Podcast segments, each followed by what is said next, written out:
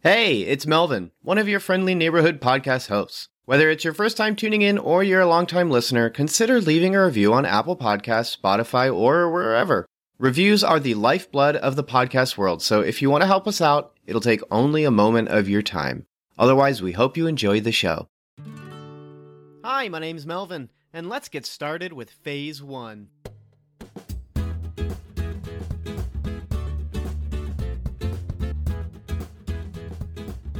Welcome to Cinematic Doctrine, a Christian podcast service that seeks to encourage and equip Christians to engage and reform the culture of cinema. In this episode, I'm joined by Caleb Young, better known as Father Polymath, of the Polymath Roundtable, and the two of us will be discussing Jon Favreau's highly popularized and genre defining film, Iron Man. We here at Cinematic Doctrine are happy to kick off a series of reviews on Phase 1 of the Marvel Cinematic Universe. From Iron Man to the Avengers, we'll be looking at each film and discussing them one by one. And along the way, we've decided to bring on a few guests from other Christian podcasts, starting with Caleb Young. Caleb hosts the popular Polymath Roundtable, a Christian podcast that produces bite sized reviews and topical discussions on all sorts of media. Some episodes he is talking about movies, others he's discussing books, and at times he's looking at video games. Its well rounded and often balanced pursuit makes for easy listening on your daily drive for when you need some good Christian thoughts on all kinds of topics. And so, Cinematic Doctrine offering a larger format than bite sized 20 minute episodes, Caleb and I had a lot of time to really dig into Iron Man. From the start, we discussed what it was like to revisit this modern classic in the comic book film canon as well as discuss a few issues we have with the film, including, but not limited to, some surprisingly sensual sequences. We also discuss the stark themes of legacy and responsibility from the perspective of Tony Stark's struggle with arrogance. And finally, we close out with an introspective discussion on what it means to be a film critic, as we weigh the value of Iron Man both culturally and morally. Now, for those who live under a rock like Patrick Star and need a quick rundown on what Iron Man is all about, don't worry, I've got you covered. Here's a quick synopsis Tony Stark, owner and namesake of Stark Industries, has been abducted by terrorists. Using the same weapons he manufactures, Tony witnesses the death of many at the hands of his creation. Filled with grief and determination, he begins to build a supersuit to escape his captors. If he succeeds, he hopes to step away from his legacy as accidental under the table arms dealer and do whatever it takes to make those responsible pay. Someone in his company isn't to be trusted. Someone needs to go. And Tony's going to find out who, by any means necessary, even if it means donning a suit of iron. Or whatever the heck metal it really is. Iron Man is rated PG 13 for some intense sequences of sci fi action and violence, and brief suggestive content. The intense sequences of sci fi action and violence start with guerrilla style warfare in the Middle East, visuals of non graphic terrorist videos, gun violence, people lit on fire, just a whole lot of violence. It's all PG 13 and more exciting than harrowing, but it's still a lot of violence. The brief suggestive content is the real surprise here. For those who have grown up with the Marvel Cinematic Universe, it's surprising the level of sensual content and inappropriate humor is in this film. Disney really went ahead and did away with a lot of the inappropriate humor. That's not only in Iron Man, but even in some of the later films in the MCU which we'll talk about some other episode. But this film not only has lines of dialogue about whether or not Tony Stark has gone 12 for 12 with the cover girls for Maxim, but also a joke involving a man accidentally sleeping with a transvestite. It's like a lot of stuff I had no memory of, and I think most people will be quite surprised by this sort of humor in a film that like isn't targeted for kids but is kind of considered accessible for kids and that's without mentioning some of the more sensual visuals in the film. A brief scene of Tony Stark with a woman comically embracing one another in bed that has no nudity, but is still crazy. A woman waking up in bed with her bare back visible and blankets conveniently covering her. And there's a gag on an airplane involving dancers. It's absolutely amazing what pre Disney Marvel gets away with. But I digress. All this to say, this movie is on Disney Plus, and just because it's on a family streaming site doesn't mean it's necessarily a family movie. Now, before we head into our discussion on Iron Man, I wanted to share real quick that if you've come to enjoy cinematic doctrine, consider leaving a review for the podcast on your respective podcast app at the end of this episode. Unlike YouTube or Reddit, there isn't really a way to let us know how we're doing with a thumbs up or thumbs down, So, the best way to leave your thoughts on the podcast is to write a review on iTunes, Podchaser, or wherever you listen. Apart from that, Cinematic Doctrine also has a Patreon. For those who don't know, Patreon is a website for independent content creators to raise support for their work. By creating an account on Patreon, you can select a content creator you like and support them with a monthly donation. If you enjoy Cinematic Doctrine and would like to support the show, consider donating, as it helps cover the cost of producing the podcast. And as a bonus, if you support Cinematic Doctrine for as little as $3 a month, you're opted into a once a month movie poll where you decide a movie we discuss or review on the podcast. You also gain access to the Syndoc pre show, the upcoming Patreon exclusive podcast series where my co host Daniel and I casually talk movies, Christianity, and life itself. There are other unique benefits that come with supporting the podcast, so be sure to check them out at patreon.com forward slash cinematic doctrine. And of course, you can listen to Caleb Young's wonderful podcast, The Polymath Roundtable, on your favorite podcast app. Listen to Father Polymath as he talks all kinds of media, from movies, books, and video games through a Christian lens, and really gets down to the brass tacks of what you're engaging, all in a bite sized runtime. Without further ado, here's our thoughts on Iron Man. Caleb, Father Polymath. Wow, you're on my podcast. This is crazy. What's going on? Not much. I, I'm looking forward to the discussion here today. it's an interesting deal for me being on someone else's podcast uh, here. I'm, I'm eager to see what happens. Is this your first time on somebody else's podcast? I mean, the first time since I started doing my own podcast, I've done a few other things in the past, but yeah, this is this is the first bid interview, and wow, what a bid interview it is. that's that's actually really cool. I'm so glad to like, man, that's so cool. I'll make sure it's a good one then. hopefully, it's a good one. I guess you'll be. Uh, it's a mutual thing. It's not so bad that you never do it again. Like it's just like you have a traumatic experience. and You're like, I could never be on another podcast because it's just going to be terrible. So hopefully, we take it easy and it's a nice good time. well, I, mean, I, suppose I could uh, offer some pre-recorded remarks. Oh, here, just it, you know, put in my sound bite. Oh my goodness, that'd be amazing. Well, well, all right. So everybody, you just heard that he's got a podcast. So Caleb, tell us about your podcast. Well, my name is Caleb Young. I run the Father. Well, I, I am Father Polymath, and I run the Polymath Roundtable. Uh, it is a semi-weekly sometimes more often sometimes less often depends on the week uh, podcast talking about media from a christian perspective. Uh, it's fairly short say 20 to 30 minutes something you can uh, listen to on your lunch break or your uh, commute. And our goal is just help you look at media and break it down. Not you know not getting into these deep dives but rather here you know you've never heard that media you've never read that book or watched that movie. Here here's the the nuggets you need to know the things you need to watch out for and here's some discussion thoughts to help you dive deeper. What is the message underlying that film? What is the message that they want you to get but they're not telling you?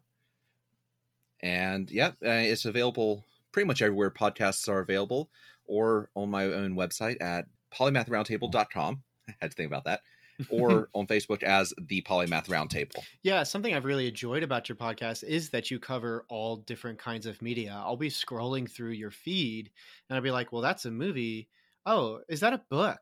Oh man, they're talking about Minecraft now. This is great. And and of course, being a movie guy myself, I had to go check out like your shows and movie reviews, and I really enjoyed I enjoyed your thoughts on Sonic, and I really enjoyed your thoughts on The Witcher, which was uh, for me I, I hadn't checked out. I I knew about some content and I also knew like the the franchise itself had some abrasive and offensive content, but I also know like sometimes the the general vibe or feel of the show can either be not nearly as abrasive as people might say or have something worthwhile. And then I listened to your episode and I was like, yeah, this is this is a show I'm just gonna I'm just gonna skip this one.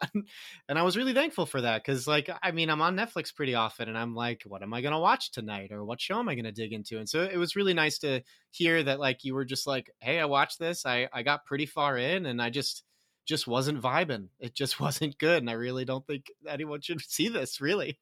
Sometimes it's the obvious. I mean, if anybody had uh, any experience with the Witcher franchise, it was obvious that there was going to be at least some sets and other content issues. sometimes it's not obvious. In early April, I don't know when this uh, interview is going live. In early April, I did a review of Onward, the new Pixar film. There was a lot of, you know, discussion and disagreement about a LGBT uh, re- uh, representation in the film, and that was what a lot of people were angry about. My I- issue with it was completely different.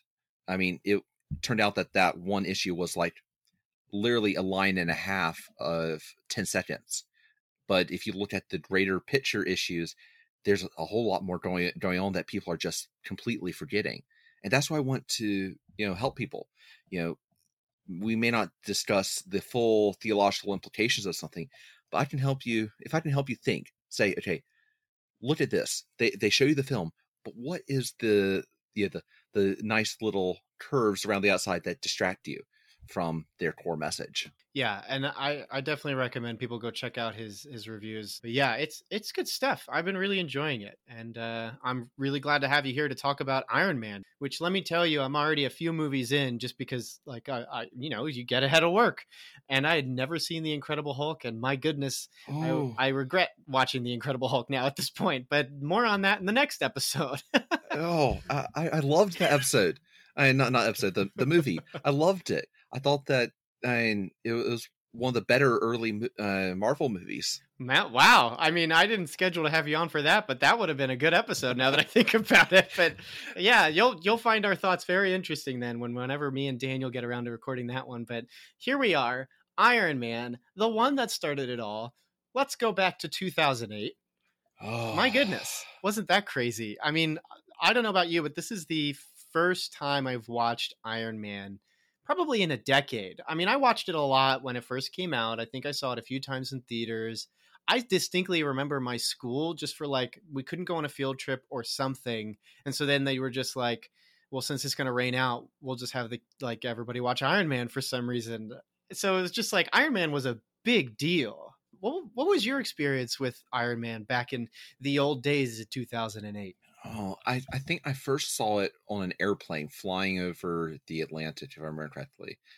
Uh, I was on a trip with my family, and you know, it was it was almost a a life changing experience because I had spent a lot of my childhood reading my mom's comics. My mom actually co- collected Marvel and DC comics when she was a kid, so I was reading all the old comics. I was watching the animated cartoons and things like that, and seeing Iron Man on the screen for the first time is amazing.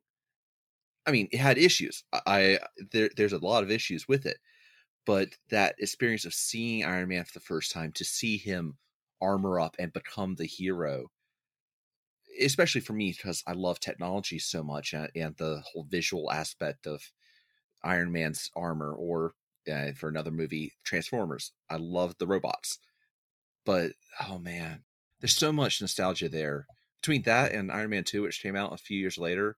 I think I probably saw those two in the theater probably ten times. Thank goodness for a discount theater.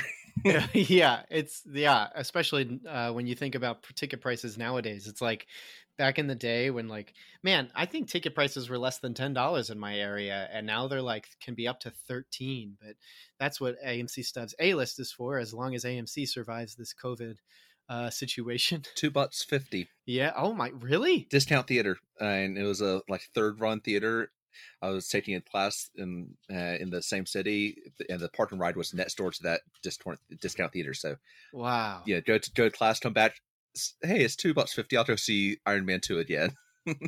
That's uh, I'm like jealous now. I'm like, that sounds great. Oh man, but yeah, it's it's crazy coming back to this one. It almost basically felt like a, a first time watching the movie. I had vague memories of seeing like certain scenes, uh, even t- just describing it as like it was like a vague memory that you know you know how it ends, you remember how the memory went, but like you don't remember the specifics. I don't remember particular jokes. I don't remember even particular characterizations. And, and I have to say, like, Iron Man 1 has some really strong and well defined characters, even if, like, the cast isn't very big. I mean, it's really just Robert Downey Jr., Jeff Bridges, uh, who honestly I wish that he was he was in the MCU much longer than he is. And then even Gwyneth, Gwyneth Paltrow, or as I reminded my wife during this rewatch of the movie, the woman who started Goop. Yes, we, we do not talk about Goop. yeah, just just never watch the Netflix series. For for the love of all that's holy, please do not watch the Netflix series. I'm making a joke, but also being very serious just read articles about it because Goop is just like a scam. Anyways, but but this is not a Goop episode. This is an Iron Man episode. And not just that, it's where Robert Downey Jr. became uh, became the legend that he is today. Yeah, like this was a revival of his career, and and like he he is so perfectly casted, and you see it from the beginning. In a lot of ways, I, I thought RDJ was a dark horse candidate that when you look at the greater history, he really has he he in a lot of ways he is the Iron Man story. But between his drug addictions and his troubles in the 90s and early 2000s on to becoming the family friendly favorite that he that he became between Iron Man and Sherlock Holmes and uh, Doctor Dolittle.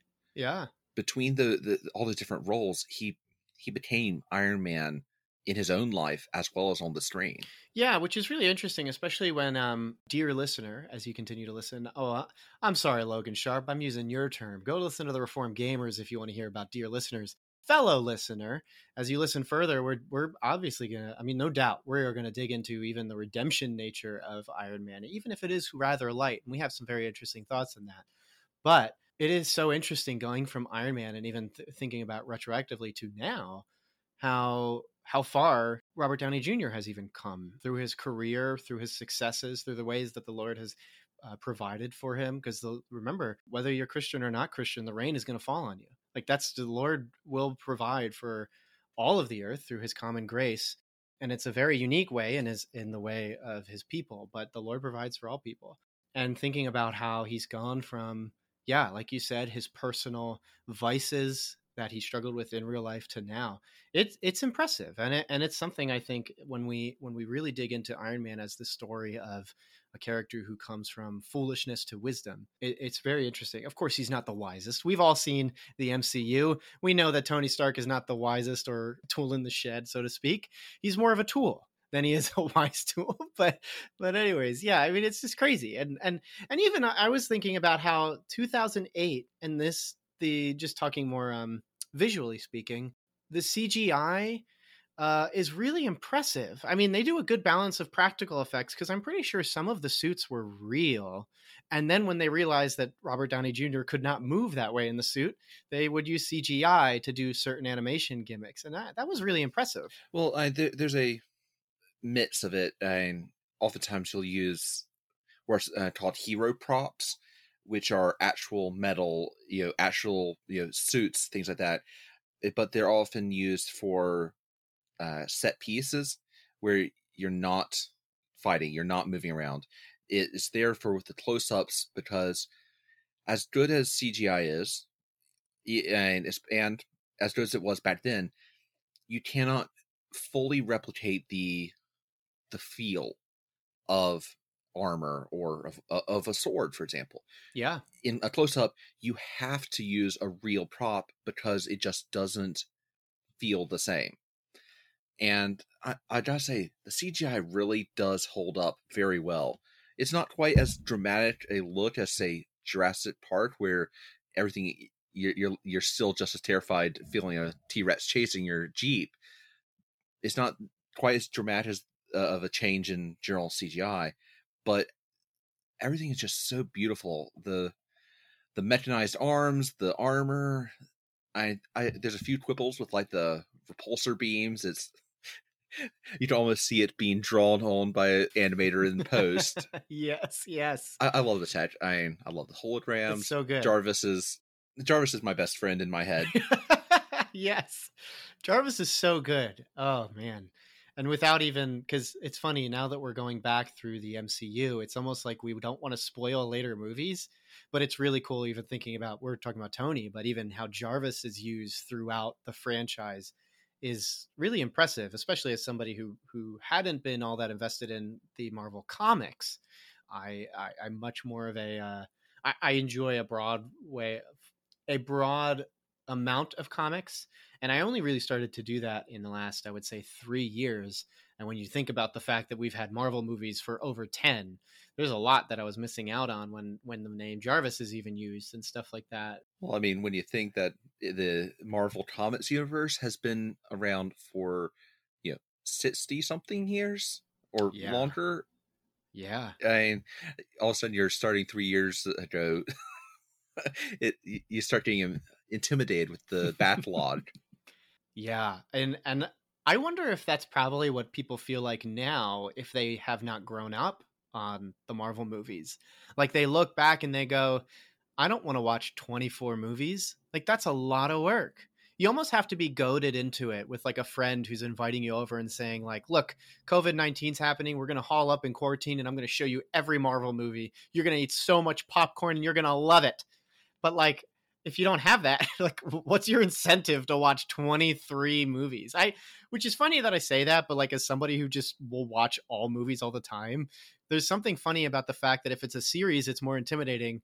But passively, I just watch like 20 movies a month anyway. Well, I think uh, one of the key points here is not to look at as a 24 movie universe. It's it's not a series. It they all happen in the same universe and they're all tied together, but they are very distinctly different series. Mean, Black Panther uh, is a very different series from Iron Man series.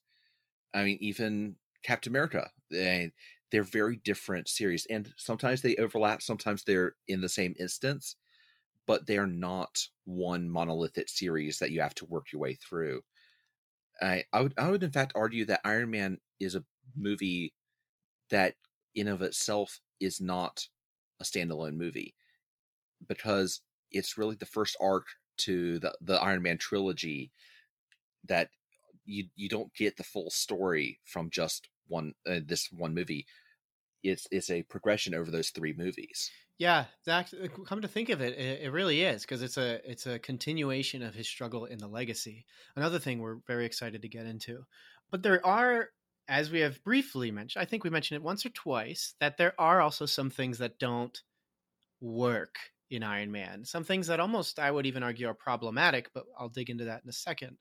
And I, for me, the things that really don't work out so well without like spoiling Iron Man or even anything beyond Iron Man. I can see problems within this film that will plague almost plague the franchise for at least one or two phases. I don't know if they plague the franchise too much into phase 3, but in phase 1 and 2, I feel like these things are pretty paramount. There's there's something that I would call tonal confusion.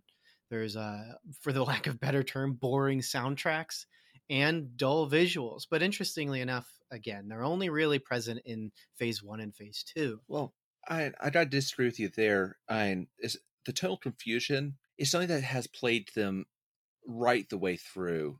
I'm not going to spoil later movies, and I don't know how many you've seen personally. I've seen basically all of them, but they have a problem with letting a moment stand in its own power. Hmm. They feel the need to fill every moment with talking. And there there's a there's a lot to be said for the power of a good narration. Heaven knows, and if you've ever gone to one of the great uh, national parks or national monuments where they have the you know the thrilling music background, the you know deep voice guy talking about the history of America. I mean, it's powerful, but sometimes sometimes you gotta let the visual, the the power of the moment stand on its own. And they have they have this problem where they put in jokes to fill to fill a gap to make people laugh, but it ruins the the the flow. I mean, it's not as uh, obvious in this film, but especially in later films like Doctor Strange, watch it and watch where they put the joke, uh, you know, the laugh lines, and and just compare how the, the scene flowed before and after, and whether it would been better as you know one scene without that. Now hold uh, your horses. We're gonna have a laugh line here. and the crowd goes wild. It's their favorite moment.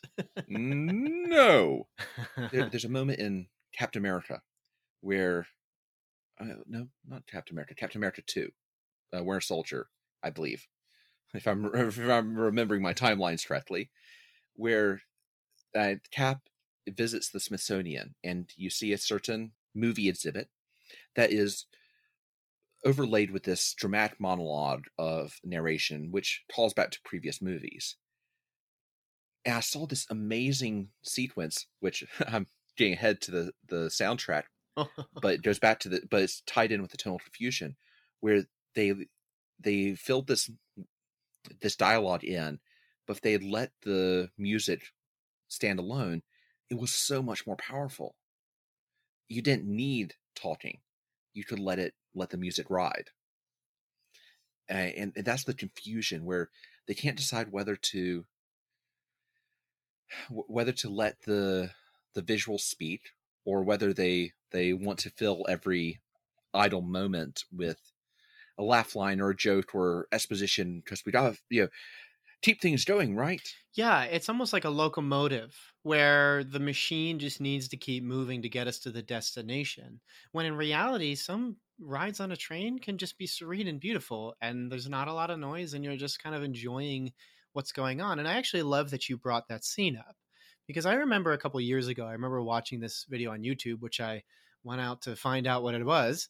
Um, and it was a t- the title of this YouTube video is called The Marvel Symphonic Universe, and it is by a YouTuber named Every Frame a Painting.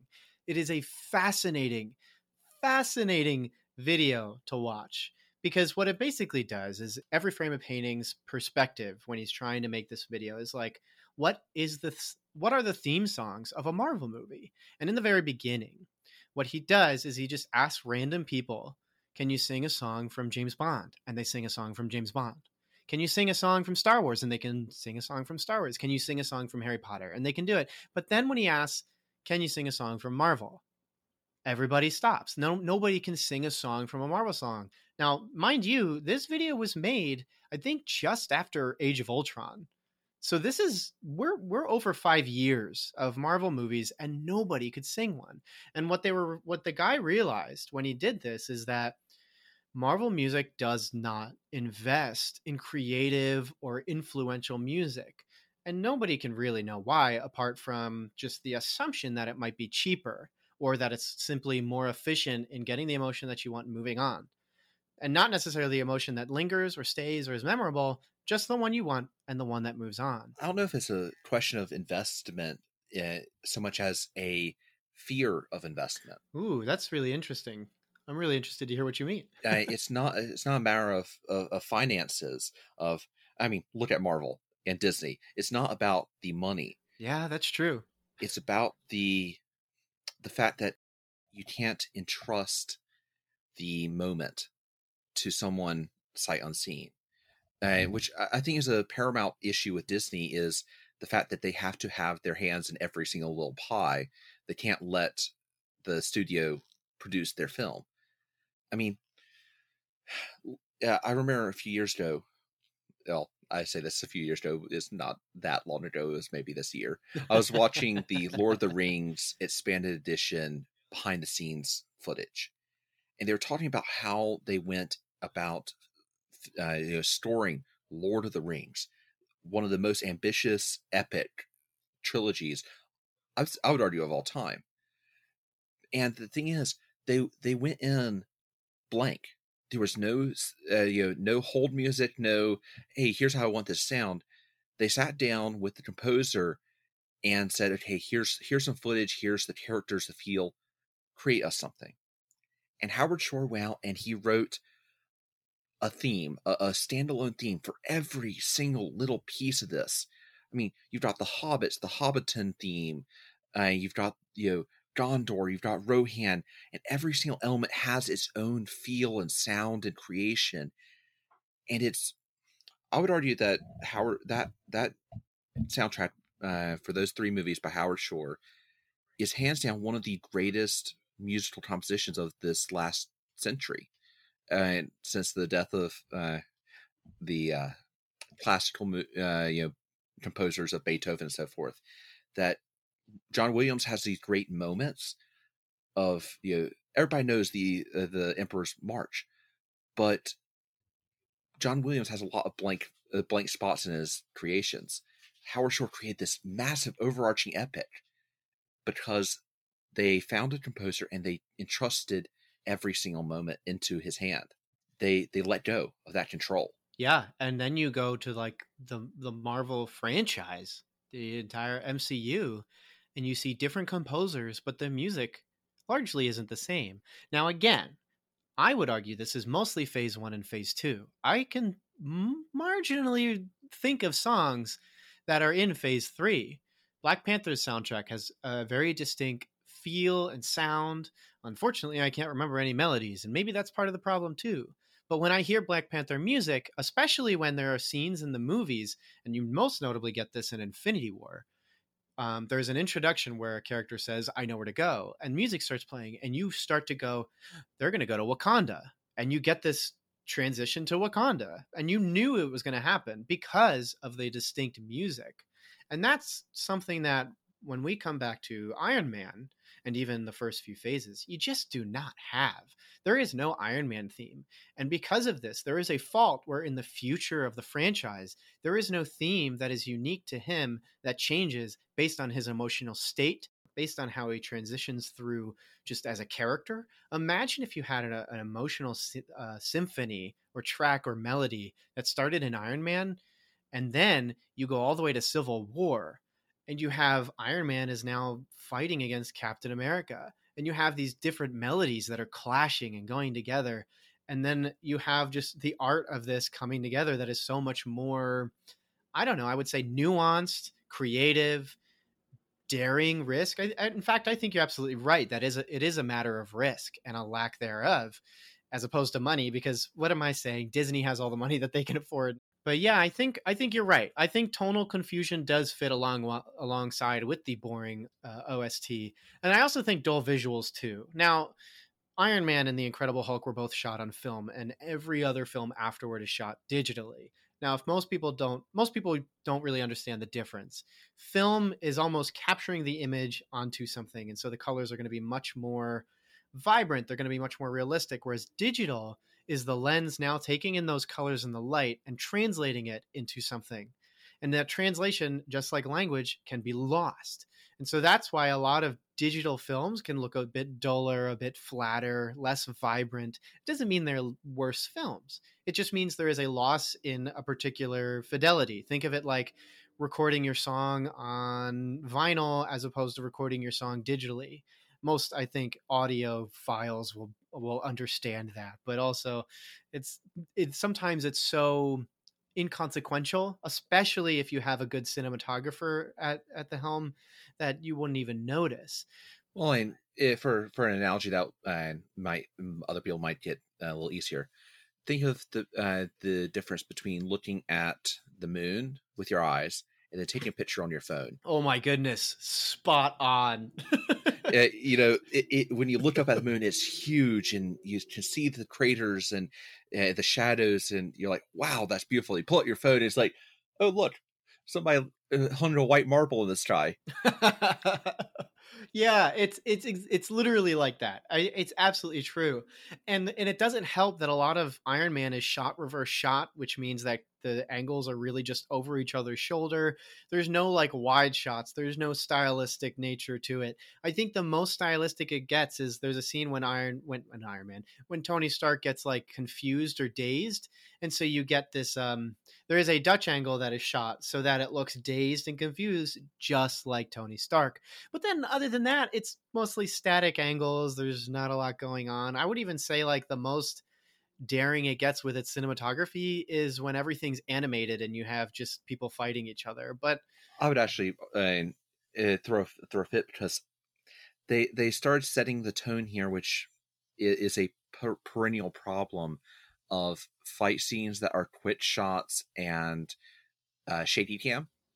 I oh yes, I hate shaky cam with a deep and abiding passion and and that, that was something which I really loved from The Witcher, I which I, I I wish was used more often. Long cuts where a fight scene was not turn blast, you know, camera shift, turn blast, but it was like Yeah. you know, a, a, flowing sword fight scene uh, that transition you could see the steps between and the you know the strikes and it's like okay this is actually happening not here's a image of iron man blasting no iron man punches somebody Uh, you, you you get lost and you lose the the spatial reference for all this going on There's also impact that's lost. I mean, there's a lot of impact that, like, when you see somebody get punched and it's a quick cut, so it's only really a 0.5 second shot, you don't get to see or feel the fact that that person just got punched. That's like that's why watching John Wick films can be so stressful. Is because you're you're watching all these people get the crap beat out of each other and it's just raw and you see it because the choreo first off because the choreography is great but then also because the cinematographer decided i'm just going to let the camera roll i'm going to make sure that you see everything it is a very definite stylistic choice that is very very difficult and it is extremely brutal on both the tech side and on the actors to h- pull off these long cuts. But in the end if done properly it has so much impact.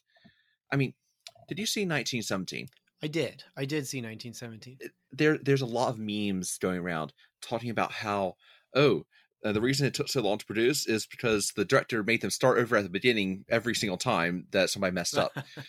Day 427, Benedict Cumberbatch almost gets on camera. He's still waiting with his tea and biscuits. that that movie had so much emotional impact because there was very few of, the, of these jump cut back and forth um you know montages and the problem is that short jump cuts are are really good for animation. They it means that rather than having to work with a you know 45 second long clip you're working with half a second or or two seconds. And th- there's a time and place for it but sometimes it's well most of the time it's overused. Same with shaky cam. It, it was used very great in the opening of the film with the cave sequence right yes that shaky cam with the disorientation and pain of being knocked out.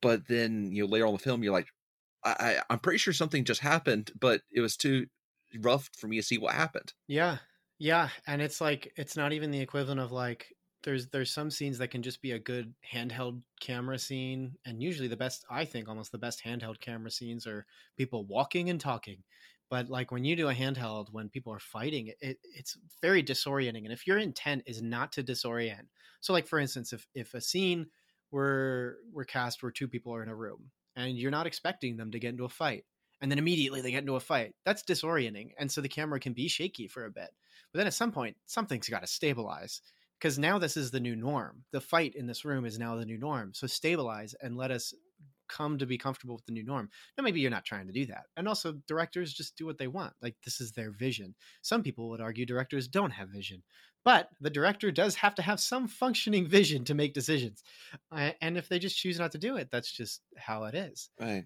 In, a lot of ways, I think the shaky cam ties back into the the dull soundtrack and complaint that we were talking about. That if you do these long cuts, you do not have as much control over exactly when does that blast hit, when does this happen, snap, snap, snap. yeah you, you have no control over that. You you have to d- deal with okay, he's going to take five steps, and it takes that long for him to go, and then he raises his arm and blasts, rather than cut cut to him swiveling and firing his arm. and it, it's almost like it's almost like somebody it took the the long cuts out and, and introduced the the jump cuts as a temp hold while they worked on longer cuts yeah and like temp music. Well, well, I think this this was something really interesting, and I didn't even write this in my notes, so we're just we're just going off now. We're going on an adventure. Something really interesting about things like temp temp music, which let's define temp music before I continue. Temp music is basically during the the creative process, as the director is putting things together and editing the film. So he has all his scenes. Now he's going to put scenes together, and he wants to help his composer figure out what they might want. So the director puts another song from maybe another movie or even just a classical piece or even just like pop music and we'll put it and overlay the scene. Then they'll have the composer come in and see it and the director can say I want something that feels like this and at the worst times the director might even just say I want exactly that. And there's even a particular case that in the every frame a painting video that is emphasized where Warner Brothers for the for the film 300 just like play th- there was a song that was just plagiarized and it was one of the first times where a studio really just said like yeah we, we made a mistake. And it's just like and and that should already give you a bit queasiness because you're like well why didn't why are they just copying? Like if they're creating something of course you're imitating. Like everything pulls draws from other things. Roger Deakins is out here making some amazing shots and angles, and people are like, "Well, I want to make movies look like his." So yeah, taking influence. That's very different though from plagiarizing. And I, I think the temp music phenomenon has also been. It's almost like a a, a director said, you know, I, I like what Disney does with their songs so let's pl- uh, plug those into all these other live action films. And uh, you know we'll make it more relevant by making it so people are singing uh, there, there's music that people recognize. Yeah and you, and you know what's funny is i distinctly remember after the dark knight came out and you had um, um, hans zimmer's uh, score for that film, which was very much like you had the strings going like and then the drummers are getting like after that came out, like I distinctly remember tons of action thrillers having music that sounds exactly the same. And like if you go to like I feel like when I've watched action thrillers that were pre Dark Knight, like they didn't sound like that at all. Of course, they're probably drawing from something else, but even with the idea of like Dark Knight, Inception, Inception had that right, and Inception had that, it too. The trailer music is now very blah blah, and you're like, "What's happening? My house is shaking." it's just crazy. And, and, sometimes that's used brilliantly. King Arthur: Legend of the Sword, uh, with Charlie Huston, I think his name is, or, or oh, I forget. I don't. I don't remember. I think I wanted to see it for two reasons because I like fantasy, and then I heard it was like a mess. But but uh, and I'm always curious by that it, it has a it is a lot of mess and it is is a very different retaking of uh, the King Arthur legend. But they actually used a electronica, a modern pop sound rendition of this folk ballad, and it was discordant and jarring, and it worked incredibly well. Wow, that's like really impressive yeah, it was really impressive because it, it, it was like something that sounded, if you took the words, like something out of the Appalachian Mountains, but then they overlaid this discordant, jarring electronic, you know, backtrack and crunch on the vocals, and when tied into the sequence, it actually worked, hmm. and it was entirely different. I've never you know seen something like that done and and had it work in a film. Very interesting. Now, I think the other thing too is even as you're saying, like that's your the first time, and you're and you're like that was very interesting and and, and even memorable. Even the fact that you're bringing up here now, I was thinking about how we talked about temp music, we talked about dull visuals, we talked about all these things that are recurrent in the MCU for at least two phases. You got to always put that part in. And watching Iron Man, we're here critiquing it for that. However, I think if we think about the fact that Iron Man stabilized these things, like Iron Man is the first film. It's continuity. Exactly. It's continuity of tone. But that's that's a little questionable because you have different directors. So why not let these directors do things differently? But it's the first film. And so like I want to first say, like, on my Letterboxd, I gave Iron Man an 8 out of 10. I think it's a very good movie. I think it's very well made. I think it's very clever. I think it's just a, a fun time and I need to say that because all we've been doing is dogging on the movie and somewhat dogging on the MCU. But I think there's uh, two reasons for that. Is one because like it's it's just a good movie. I think it just gets that simple. Like it's a, just a, I should say a well-made movie. It is a well-made movie, and in that, like we should applaud that. And then also the value of it being like his its historical value, enter in the entertainment industry is huge. It's monumental. And before there was really no modern acceptance of the superhero genre. you had a handful of superhero ish movies, including from Marvel, things like the Daredevil movie, which uh, a, pe- a lot of people try and blank out of their memories, starred Ben Affleck. Oh my goodness, and Colin Farrell, a bald Colin Farrell. Farrell. Oh my goodness. uh, or if we want to go even darker into the annals, you could pull up Elektra. ah! yes, it, it- entirely. But Iron Man. Catwoman. Don't forget Catwoman. we're talking Marvel here. Okay, we're talking Marvel. We're pretending that uh, we're not ta- talking about the how many remakes of Batman are there? Oh man. Iron Man encapsulated what it meant to have a superhero movie. You had, you know, charismatic leads with dark issues who fought for something greater. That that tagline really set the tone for everything that's come after in the terms of a superhero movie.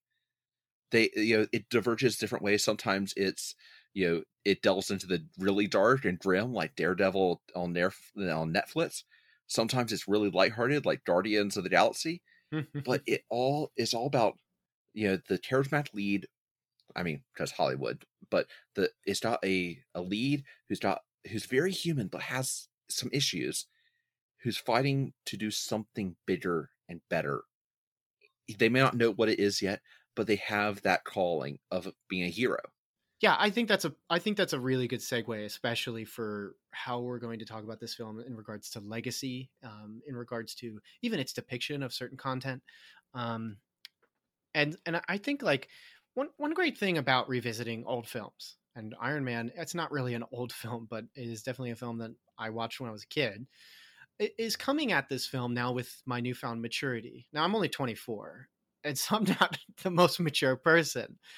We're in the middle of a quarantine now and i have been staying up late and waking up late and to, to some degree that's not entirely the most mature thing for me to be doing. There is still plenty of things i can do in the morning but i'm still coming back at it with like just these things that i am attributing to the lord i have just grown in my discernment.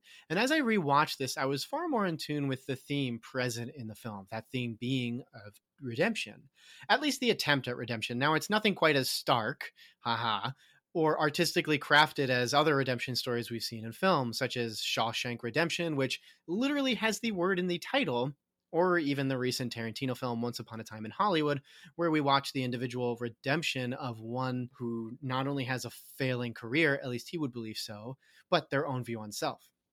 Now, in Iron Man, we don't linger on scenes of contemplation, nor do we see these scenes longer than perhaps a brief line or single withering look. However, just because Iron Man doesn't linger on these things doesn't mean it's vapid. It's pretty clear that the dramatic byline of Iron Man is Tony Stark's transition from being an accidental arms dealer and a creator of death machines to repenting of these things he's done. He's also was a playboy, but he doesn't really repent of that. Uh, and when you just kind of when you look at how he's contributed to these things, he's trying to repay for the evil he, he's inadvertently caused his thought process is I've lost control of the thing I've created. I live a life of carnal pleasures while people die by the hand of my work. Woe is me.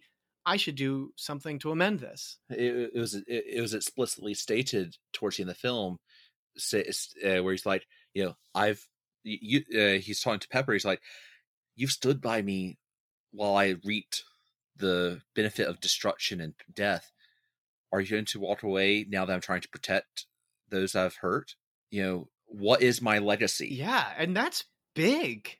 Yeah. That and and even like one of the one of the cruxes to the drama is that a character says to him, "Don't waste your life." And that's a that's like you'd say that to anybody in in the heat of the moment when they are emotionally compromised and you're like, "Oh my goodness, have I wasted my life?" Like that's a big deal. And and that's great because I admit I didn't really get any of this as a kid. Well, I mean, maybe I did. And in fact, I have vague memories of feeling that emotional expression that this movie is about redemption, that this movie is about like repaying the, the cost of the, the the pains that someone has done. The first time I watched it, though, I was just watching it because it was really cool. Like, the, the, let's just be real here. When you're a kid, you're watching these big dudes duke it out in metal suits. Like Caleb's over here saying the same thing. Like it was just amazing. And for him, it was like I got to see Iron Man. For me, it was like I don't know anything what's going on. I just like this. But a huge thing about this film is the idea of redemption and also one's legacy. And first off, let's talk about the Lord's timing in my own life because I just started reading through Ecclesiastes. In fact, I just finished it this morning. And one of the early lamentations of King Solomon is that, like, oh my goodness, is just like the lamentation of one's legacy. And in Ecclesiastes 2 17 through 19, King Solomon writes, So I hated life because the work that is done under the sun was grievous to me. All of it is meaningless, a chasing after the wind. I hated all the things I had toiled for under the sun because I must leave them to the one who comes after me. And who knows whether he will be a wise man or a fool? Yet he will have control over all the work into which I have poured my effort and skill under the sun. This too is meaningless. And watching Iron Man, we're told very early on that Tony Stark is the son of famed scientist Howard Stark a pioneer of engineering and technology, and also one of many men who contributed to the construction of the atom bomb, of all things. And we can debate the morality of the atom bomb in another episode far down the line because I'm just not prepared for that. But to get back to our main topic, in other words, Howard Stark toiled under the sun, and then Tony comes into the picture, lives like a fool, and is just doesn't know what his company is doing. The company that his father has built, and is out sleeping with people and is just like drinking on plane rides to a job. Like this guy, prior to the complicated, the drum, the epic complicating incident of the film, prior to showing off his new weapon to the military, he's getting drunk on an airplane. So he is just a fool. Now, he doesn't stay the fool. As we know, this film is a redemption arc. Even this trilogy, you can argue, is a redemption arc. This entire franchise so far has just been a redemption arc. But Caleb, what do you think about Iron Man as a story of redemption? This tale of this fool that is Tony Stark repenting of his foolishness, taking up responsibility for his actions, and fighting for a better day. I don't really see this as a story of redemption. Not so much, you know, as as a standalone movie, because this is just the beginning to Iron Man's arc. Mm. Because over the next, you know, three movies of his solo films, and then the the rest of the MCU, his overweening uh, flaw, his his big glaring issue is arrogance. Ooh, he he wants to control. To you know, he he is the most important. He's Tony Stark. You know, I am Iron Man.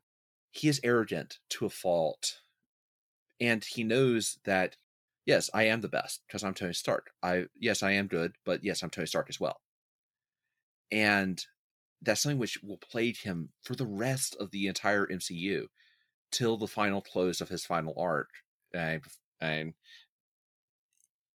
every single moment is tainted with that arrogance. I mean, all everything that he's done in this film is because of his arrogance. You know, why did he build the armor in the cave? Because I mean, he's not going to let anyone push him around, and he, uh, you know, he's not going to wait for rescue or anything. He's going to fight his way out. Why does he go back and fight in Afghanistan again? Because they dared to use my weapons. How dare they do that? I my this is not what my company does. I mean, he talks about you know my company and you know where do we draw the line and i thought that this was the way I did it essentially. Mm. And, and and why did he even uh, per, uh, fight in the final battle? Because he and they did that to me. Because Iron Monger, he did it to me, not mm. not because of any sense of justice uh, overarching, but because it's me. That that arrogance, it sets up the story of redemption, but I don't think it's there yet. Not not in this film. I mean, uh, you're going to see it again in Iron Man 2. His arrogance leads him time and time and time again into pain. And I, I will disagree with you. Uh, the drinking on the plane is not technically a, uh, the act of a fool. I mean, we're taking off and we've got to fly halfway around the world. True. We're uh, getting drunk He there. has enough time to sober up. There's, there's plenty of time to get past it. Getting drunk, of course, is being a fool. Yes. We just want to clarify that here on the podcast. But Yes. drinking is not foolish. Jesus Christ drank. Jesus Christ's first miracle is bringing wine. He is ready for celebration, but please be responsible. Continue, Yes. Caleb. of course. I I would say that you know uh, the content issues of him seducing and bedding a reporter, however, Yeah. uh, vaguely sh- uh, shown on screen. There's no explicit set stats, just I- implied and d- danced around uh, partial uh, skin exposures. That that is the act of a fool. Yeah. And and wasn't that such a surprise? I mean like I like I said this was a rewatch and I was like, "Oh my oh my goodness." I thought the sh- I remembered the jumping like the the two characters jump on the bed. That's as much as I'll detail. And like but it was a lot longer than I remember. And like almost like I would have even argue like aggressive than I remembered and it was just like man, like I've seen uh, uh, regrettably I have seen other movies where there is like brief nudity that are far brief, like far shorter and far less provocative than I was than than this was.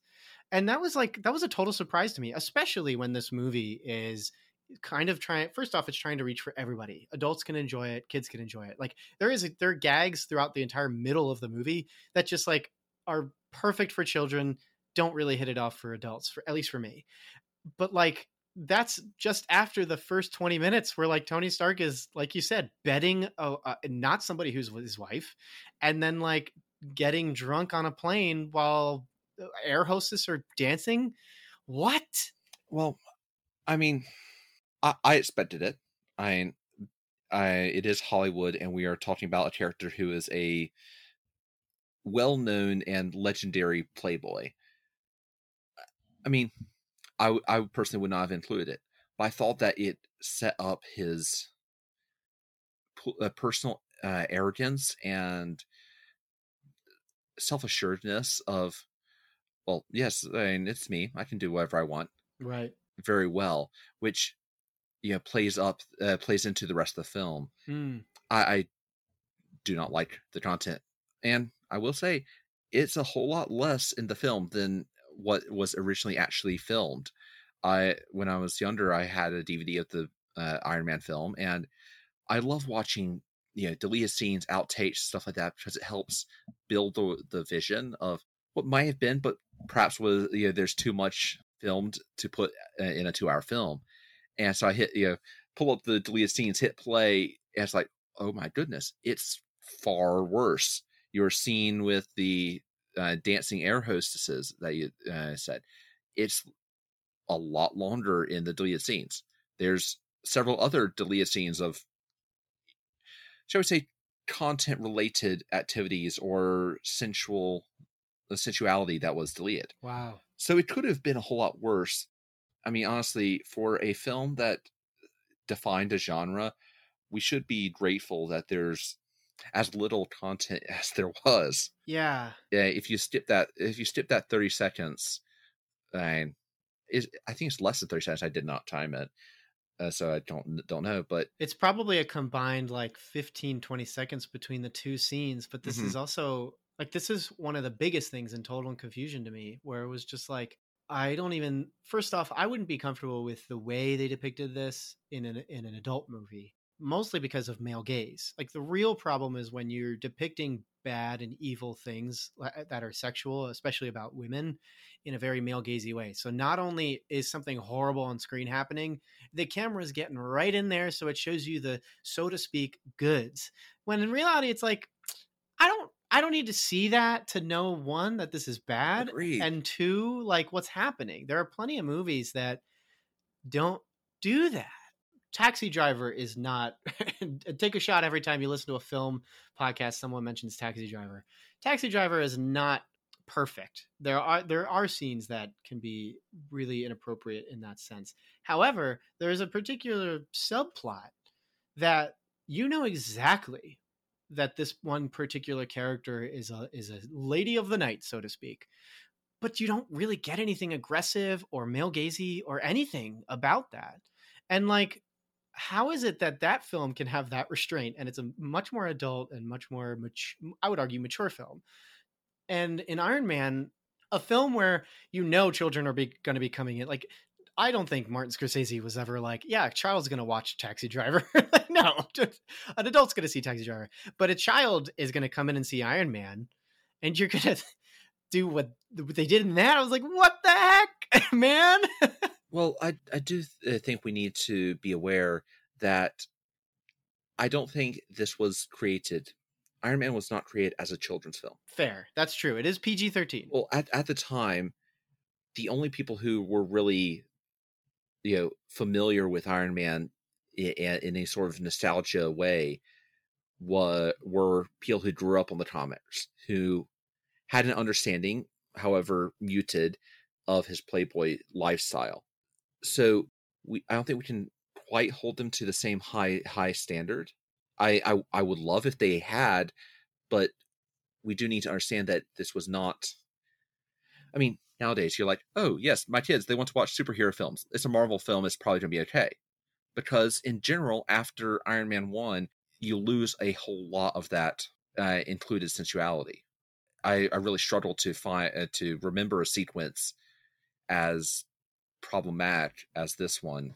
So I did just watch Incredible Hulk, and there is one scene that is it's laughably bad, and and, and it is actually funny. My wife and I laughed, even though it is uh, sensual and inappropriate and I thought it was worse than this one. But there are, I feel like it's pre Disney that these scenes are much more abrasive. Now, that's not to say when Disney got them that it chills out. I think Age of Ultron was definitely after the Disney acquisition, and Age of Ultron has some jokes in it that are like, holy cow how did that get in there i i wrote down those down actually in regards to like how the tonal confusion continues to the franchise and there's these there's a the joke which pardon my French, is Tony Stark saying hide the cucumber about Hulk. And then another one that was him making a joke about prima nocta, which literally nobody is comfortable with. So, like, how did that even get through the door? Well, I mean, uh, th- there's still the inappropriate jokes and stuff like that, but you don't see as much visual. Yes, content. actually, you're absolutely right on that. I could be wrong, but even in the Incredible Hulk, if uh, I'm thinking of the same scene that you are, it was at least mostly clothed. Mostly clothed, but pretty touchy. Yeah, pretty touchy. yeah, and the, the, there was a lot more skin, a, a, lot more sensuality. I thought in this one compare comparatively. It's it's almost like following this that they backed off the visual, and you know, I I miss the days of the old black and white television and movies where you knew things were going wrong. You knew that they were being indecent in there but they didn't show it. You'd be amazed at what sort of messages you can get across with a artfully timed cut to curtains or a walk on the beach. Without you you can tell a story that says, "Oh, they're they're being personal in there," without actually showing things. Yeah, just like real life. just like real life. Sock on the door. All right, I get it parents are having a good time. I'll move on. Cur- curtains blowing in the wind. yeah. By the way, if you're, please send me an email if you have ever been at home and your parents put a sock on the door because that would be the, the that'd be so stupid. I can't believe it. I'm gonna take this out. Maybe I'm gonna keep it in, but it's just so stupid that I just said that. I mean, it works for the college students. There are ways to depict it. I mean, uh, Titanic, of course, doesn't get away with it entirely. You could say the TV version of Titanic does, but a hand on a steamy car door I get it. I know what's happening in there. And move on to the next scene, please. Thank you. Check, please. Like goodness gracious. But yeah, it's it's so interesting, isn't it? Like going back to this movie and just thinking of the two of us as much more mature people. Because when I was a kid, I didn't care about those scenes at all. But now I'm like 10 years later and I'm like, that was a surprise. Whoa. Okay. It, it really frustrates me when a movie or a book includes anything that does not advance the story and is ultimately pointless. Tom Clancy was a prime example of this. Basically, all of his books have about half a page of content. Half a page in 400 something uh, tightly spaced, single spaced, uh, small text pages. Mm-hmm. it, it's almost like his uh, publisher was saying, "Hey, Mr. Clancy, you know, uh, we just got your 500 uh, page long manuscript for your next uh, hit hit novel. you know, you gotta include the set scene. Set sells. You know." He's like, "Fine. Here's uh, two paragraphs for page 427. Can we move on now? Thanks." Ultimately speaking, the inclusion of this content you know, it, it didn't advance the story in any way. It you know, it set himself up as a playboy, but there's so many better ways he could have done that without dealing in, sensuality and skin. Going into our th- our last topic, which I'm amazed that we have time for, because two things. One, we've been having a really good discussion, Caleb. I just want to let you know that I have really enjoyed it, and I hope, listener, that you are enjoying it as much as I am. And second, it's just making time fly. I'm looking at the clock here, which maybe the editing will be, will cut it down, but for me, we've been recording for an hour now, and I'm like, where did the time go? like, this is crazy. And we've covered a lot, and I feel like we could keep talking more, but I don't know if we. I don't know, know how how I don't know how mm, succinct uh, said discussion would be. It would probably end up discussing in circles again. to to really close this off, I actually want to ask a question that I wonder if I wonder if some people have felt this. And I know as somebody who watches movies all the time and is more than comfortable watching a movie once and done, because some people really like to rewatch. Actually, I think it's more typical for people to do once and done, but I digress. Iron Man eh, has this his entertainment historical eh, I don't know how to describe it. What's the term for that? His, historical entertainment? I don't know. It, it, it's it's a landmark film. Yes, perfect term. It's it set it set up the world. Eh, I mean, here in the modern age, Iron Man defined what it meant to be a a superhero.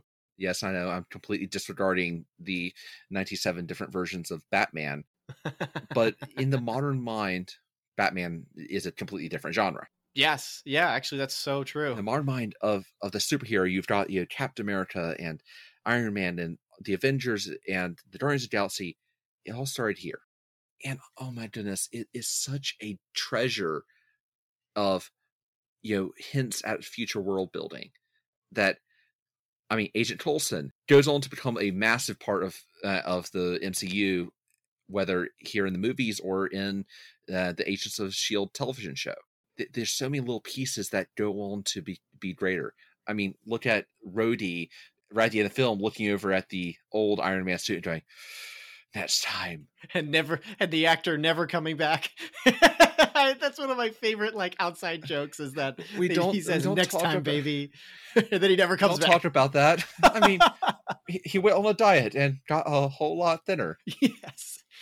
Uh, well I, I love that you said that with so much zeal talking about its landmark value and the fact that it's world building because my question is uh, is particularly interesting. I, we've we've talked about it's it's a what makes it so fun. We've talked about what also makes it per, perhaps maybe not so good. Uh, I think we almost spoke at length more about what's not so good, but we do recognize that it's it's a very good movie, a very temple movie. But when I think about Iron Man, and then I think about other movies that I love. So let's let's think recently into 2019. I loved Waves. I loved The Last Black Man in San Francisco. I can't decide which one's my number one movie. But in my apartment, I have a poster hanging up of Last Black Man in San Francisco, so maybe that gives it away. Of course, I've seen Waves more times, so you put those on the scale, figure that one out for me. But those are two movies that have also about less than 30 seconds of content. That is that is inappropriate. And yet, I'm more inclined to watch those movies again than I am Iron Man, almost entirely because of what they offer in regards to like maturity, their message. I mean, Waves is a film about that is very intently about forgiveness and how hard that can be.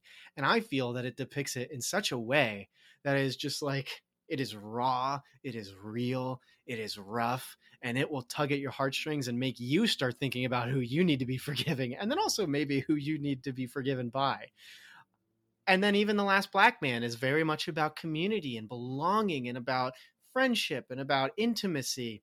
And it is just so good such a great depiction of like do you belong in a home or you do do you belong with people? But both films have about less than 30 seconds of content that not only would i say makes me feel uncomfortable but in the case of Last Black Man, features nudity, and that's really bad. Like I, it is not good for me to see the, the nakedness of somebody else other than my wife. But the point being is Iron Man isn't to the degree of Midsommar or Blue Valentine, where the content is so abrasive, uh, the sexual content is so abrasive that it doesn't matter that the message of those films can be good. It's just completely bottled down by the content. But I don't know if Iron Man, to me personally, is good enough or enjoyable enough or offers enough as Waves or The Last Black Man in San Francisco. Now, I'm I'm a very particular kind of person. So you might not agree with me, but what do you think about that with with what Iron Man offers in regards to the start of not only Iron Man uh, Tony Stark's redemption arc, but the entirety of the MCU and yet the first act of this movie has like some of the most annoying and baseless depictions of playboy culture and hookup culture. What do you think about that, Caleb? You you have a, a lot there to unpack, which I'm actually going to try and uh, address in two uh, two stages. First, let's deal with the content because that's I, I, think a fairly easy one to handle comparatively. And all told, it's 30 seconds that honestly I've seen worse in teen dramas. Uh, in the first five minutes of Stranger Things, you see somebody get eaten uh, by a monster on screen and falling body parts. you right. see a kid get you see a kid get kidnapped by a monster, and you and you see a makeout scene in a bathroom between a group of teens, all uh, uh undercut with a dozen something f bombs and uh, s words by these twelve and thirteen year olds. There's, I would argue that that content is arguably worse than what we saw here.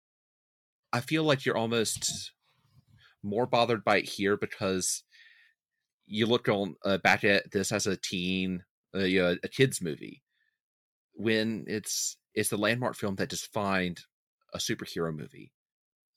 And I would I would definitely agree that the content is bad, but is it is it worse than all the other instances? I mean, you look at the sort of stuff that's being shown on television. I mean, NCIS at one point, uh, well, NCIS at regular points, or Burn Notice. Burn Notice, uh, the spy thriller set in Miami.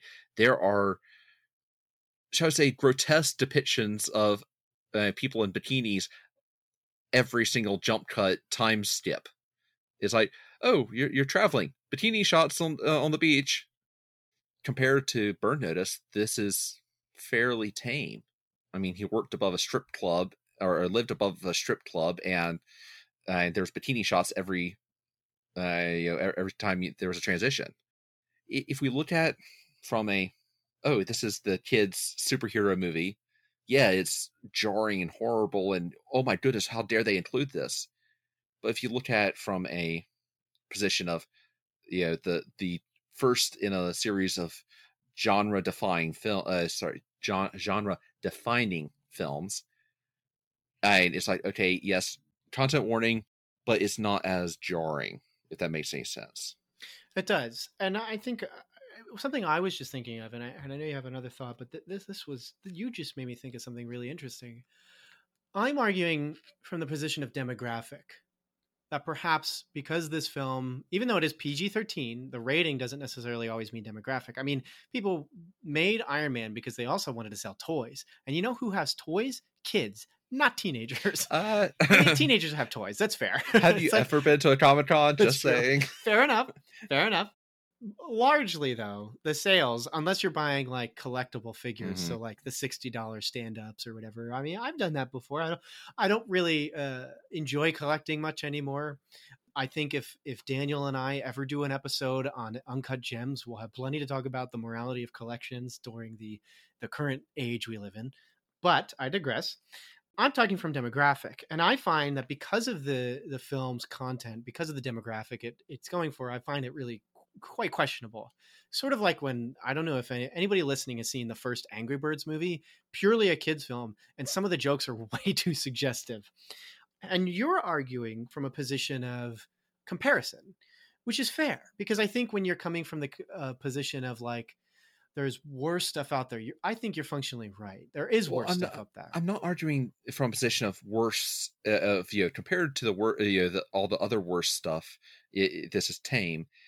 It more from a position of the demographic has changed. Hmm. Interesting. That that that yes, there was this understanding of super uh, superheroes and Hasbro selling Iron Man toys, but the original demographic was the comic book nerd. True. I mean, I would be a whole lot more disturbed by the Angry Birds movie uh, inclusions Oh, and, and things things like that, where it's definitively a child's movie with really kind of over the top, you know, jokes and such. That this this was not a, this was not meant for a G audience. It just happened to be fairly clean, but it, and this was originally PG thirteen aimed at comic book nerds who knew Iron Man and you know loved the character. Under no circumstances am I trying to uh, to say that this is acceptable content wise. Of course. I don't think you are. I don't think that at all. But oh, I I just wanted to make it clear. I uh, but I also think that the fact of its content is not as earth shattering Sure. as as as it might seem to you because it is in at least in my eyes aimed for the same people who uh, it was originally aimed for the same people who watch uh, you know NCIS on television show hmm or who or who watch Stranger Things. and even talking comparison's sake, uh, I know you're not particularly comparing, uh, but well, I guess you are. I, I don't know, but like the the there is there is reality to the fact that despite the fact that these things are depicted, I do think they are depicted, maybe not in total respect, but I think kissing's okay in a movie, and I even think I- I don't know if I would say like incredibly passionate making out is is appropriate. I think that can be a little questionable, but sensuality I think can be translated into film. That's a bit different than what I said a couple minutes ago, but I do think that it's possible without being exploitative, potentially provocative. Although I do think extremes in reality should be provocative. Things like things like sex should be provocative. Things like violence should be provocative. I should not be totally unfazed if I see somebody get punched. I should find that either repulsive or if it's WWE kind of exciting. But but setting and setting does matter. I think that's a big thing too. But yeah, I think like what's interesting is that we talked about demographic and that perhaps we're more comfortable if if like like for instance I- mentioned in Waves and The Last Black Man in San Francisco being more adult films, they aren't for kids. And so the content in them is not for kids. It may be something that as a learning tool you could introduce to a, a uh, you could gauge is appropriate for your teenager or something. And and I think even as I start talking out loud, perhaps my slant is less so much the fear of demographic, but more of the value of a message. However, there is something that I'm starting to notice we we both didn't bring up. I don't think either of us has really overtly con- said context of the Bible. And I I did not prepare for this thought because I only just got it now while we're recording, and we're even closing in on the end of our episode. So perhaps as people listen to our continued divulging on cinematic doctrine through the cine- uh, through the Marvel Cinematic Universe, we'll we'll hear this throughout.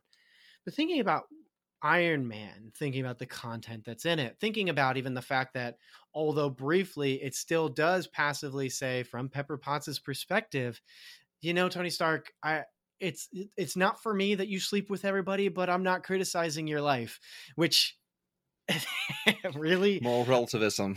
yeah, right. It's complete moral relativism. But the Bible would say, like Tony Stark, your life, uh, play your Playboy life is wrong. Tony Stark, you really do need to think about the fact that you're like produ- producing weapons and not knowing where they go. You do need to think about the fact that you may be accountable for certain things. I mean, go back to the law in in the Old Testament, and you see that there are even laws against accidents if you commit an accident, you still owe somebody something. And so let's just think about the fact that his weapons being sold without his knowledge to somebody that he doesn't know. You could say that's an accident. The idea that he might have hired someone on without knowing something, that's accidental, but he still is responsible for that. Absolutely responsible for that because it is even I agree with your assessment that it, a lot of this film is Tony Stark's arrogance. In fact, his whole character is arrogance, comedic arrogance at times, and irritating arrogance.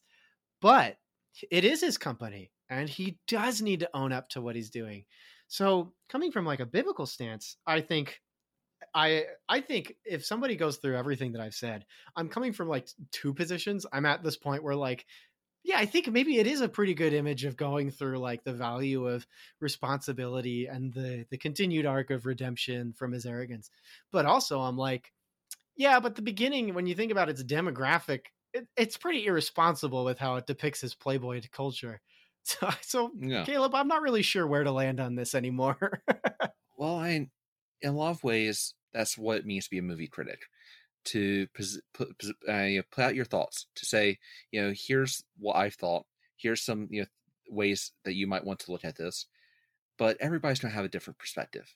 I and which actually ties perfectly back into what you were saying about you know is you know is there more to this film?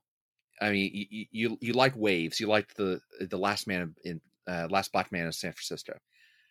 Honestly, I've got no clue about those films. I, I have never even heard of them. But, I, but I look at this and, and I see so much in this, which is a value for the casual person. Because honestly, you are a cinephile of great uh, magnitude. You like the the raw and the you know intense discussions that I mean, I'm willing to bet you've probably watched uh, Clockwork Orange. I've read it. I have not watched it purely because of what's in the movie and because of what's in the book. okay, you've. Uh, but that's a but good you, guess. You, you read the book. I, I almost at have. least.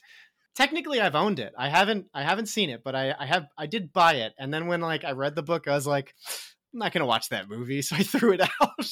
but the point is, you you you like the the the the heady movies. Mm, yes. The vast majority of people have no idea on where to get into that, and or they pick up the movie and it's just like there's it, it's just blinding. Mm-hmm. I, I, I remember watching a couple years ago, Night Train to Lisbon, and that's another film that there's a lot to unpack, and you have to get really philosophical about it to get any to get the value from it. Iron Man here is a simple story if you break it down to the nitty gritty bits, it goes back to that formula that it sets up for all of Marvel of the charismatic lead with issues who is, is trying to do something better. But you know this this character is a hero to uh, both in role and in many his eyes. There, uh, you've see, all seen the discussion: Iron Man or Captain America. I'm Team Iron Man. I'm Team Captain America superhero movies have a peculiar honor and peculiar place of providing us answers to questions that we may not have the knowledge to face ourselves. We look at you know these different moral conundrums and ask ourselves, you know, what do I do? And you know that that scene pops up uh, in your head. You know, what did Iron Man do? I, uh, when faced with all this, what did he do? And you know, you, you see this in time and time again in the popular films that last. You see the heroes that present a moral question and a hopefully moral response that can be followed.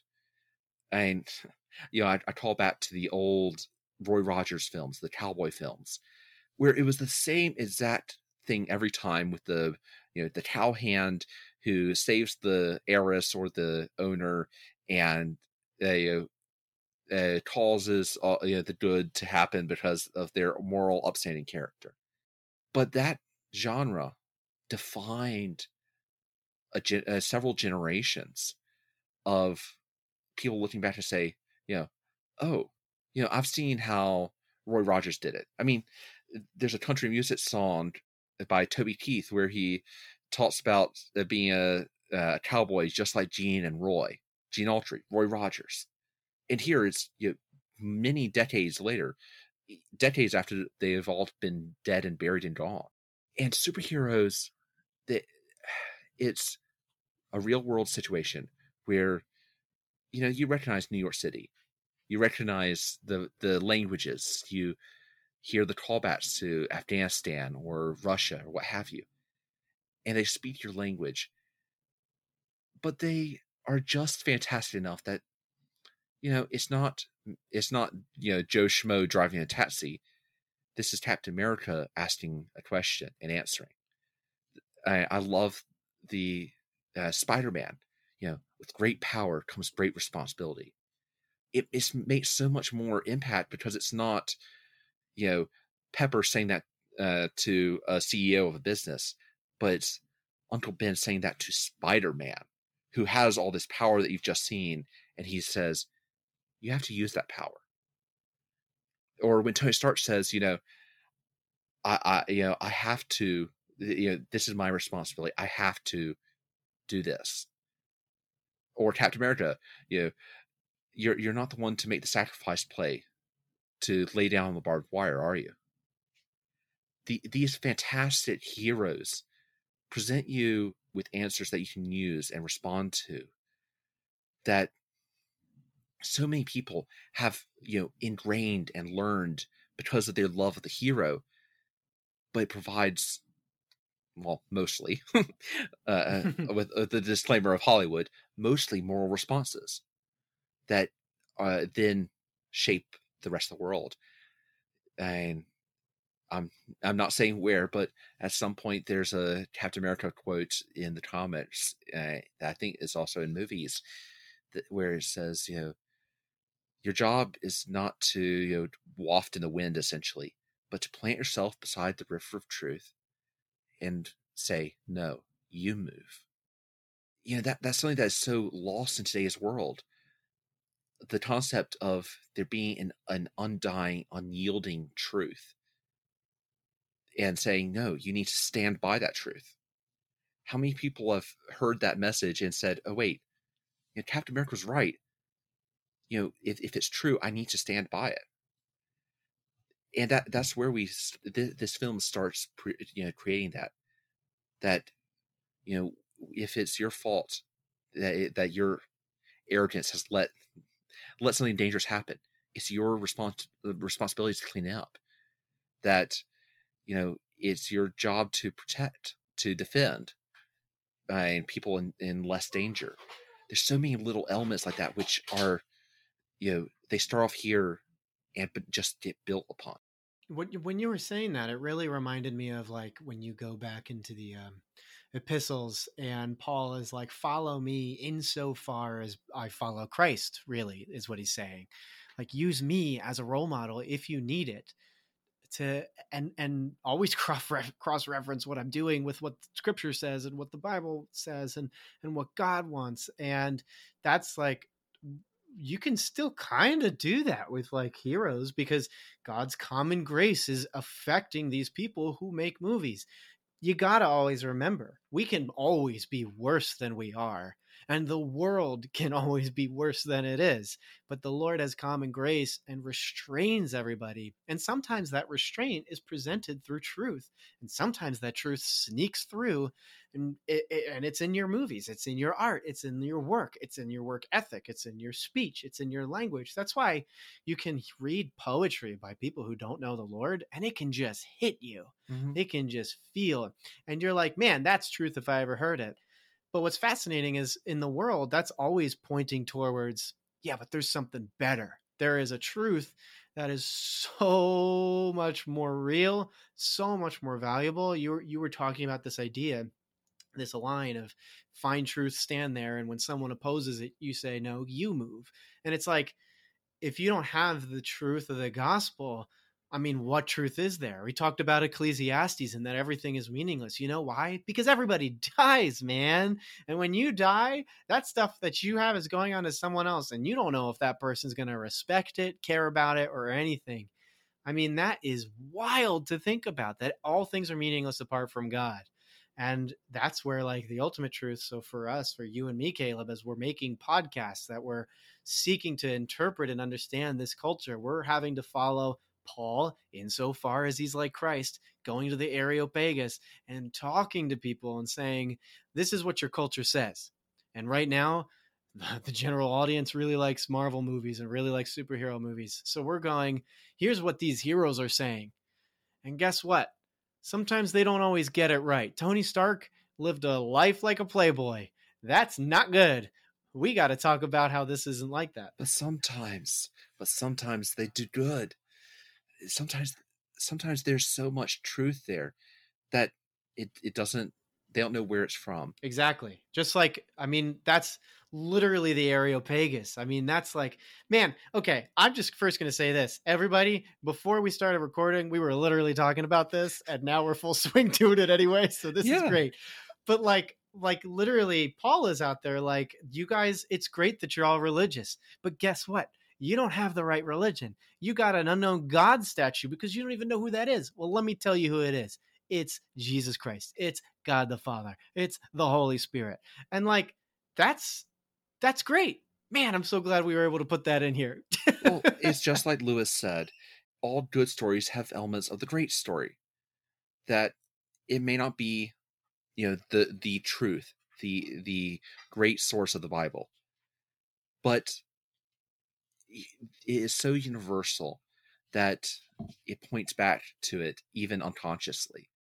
That there there's a limit to the uh, you know the use of arrogance or something.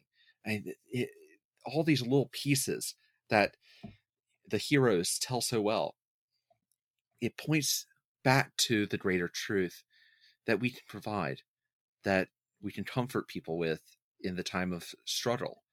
Say, you know, you, you don't know how to handle this. For example, you've done wrong. You don't know what to do.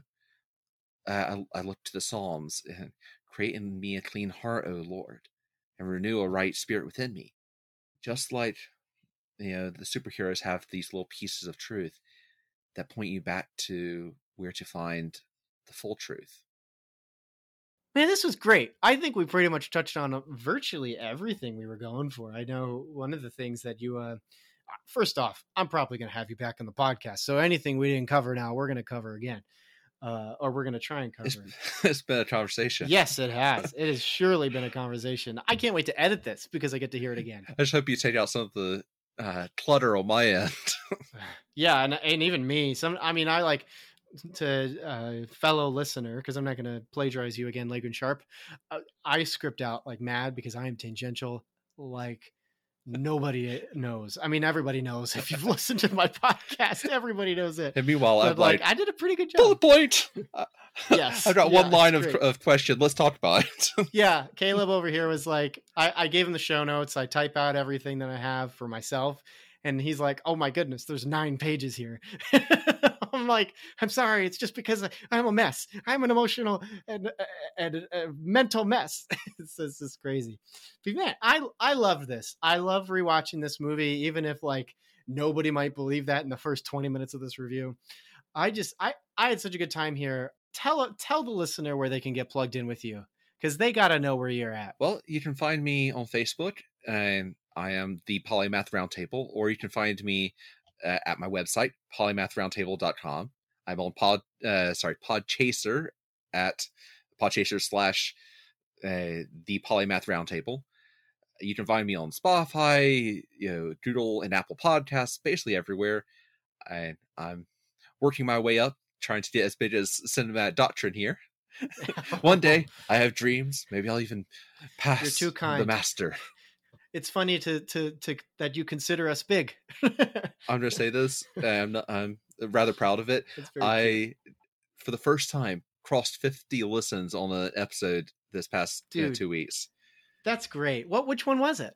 Onward, actually, I I Ah, put that one That's awesome. up and uh, shared it a few places, and I think uh, so far like 56 listens. It's like nearly twice any other episode, and I'm like, oh my goodness. God bless. That is the coolest thing. Ah, that's awesome. I I still remember, I and I, I'm still talking with this guy. This one guy sent me an email, and he's like, "Hey, I listened to your podcast," and I'm like, "Hey, we're gonna be best friends now." it's just like it's so cool. Oh, that's so cool. Well, I, I really hope that I'm able to bless you with with uh with having you on this podcast. I I, I know you It's blessed been a me blast. with it, and and and, and it's been so good. I hope I hope all, all of you listeners right now, you got to go listen to his podcast. Do it. You gotta. But if you want something, you know, uh, short and sweet to uh, take a look at something before you uh, show it to the family, I, my episodes are usually 20, 25 minutes long, and I do my best to give a unspoiler review in the first five or six minutes so that if if you're in a hurry, you can uh, listen quickly and say, "Oh, okay, I got it." But I, I I'm grateful for the opportunity to be on here. It's been a blast. Hope I'll uh, be back someday. I will have to see if uh, if I can uh, handle the deep discussion for some of those intense films that you like. Oh, we'll get you there. It'll be great. Maybe we'll have you back for an MCU one, or maybe I'll just dig through my closet and pick out an art house film.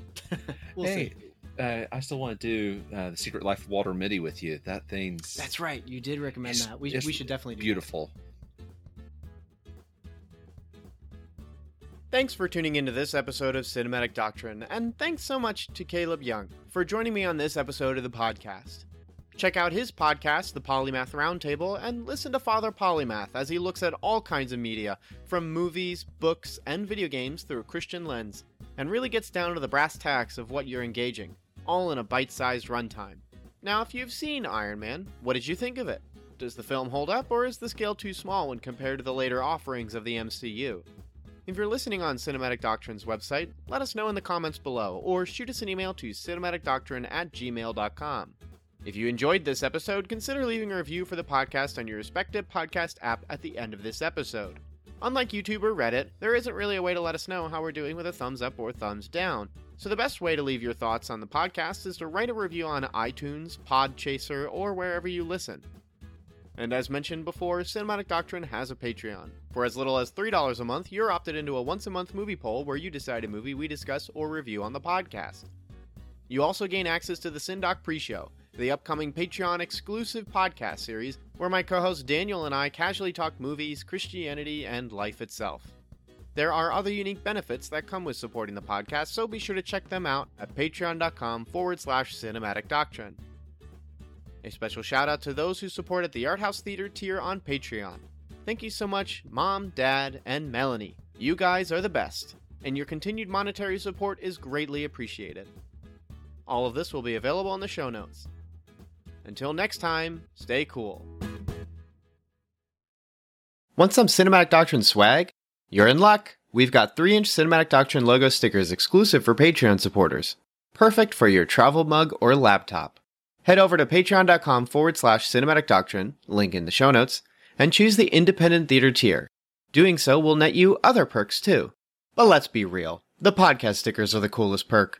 So get yourself some podcast stickers by supporting on Patreon.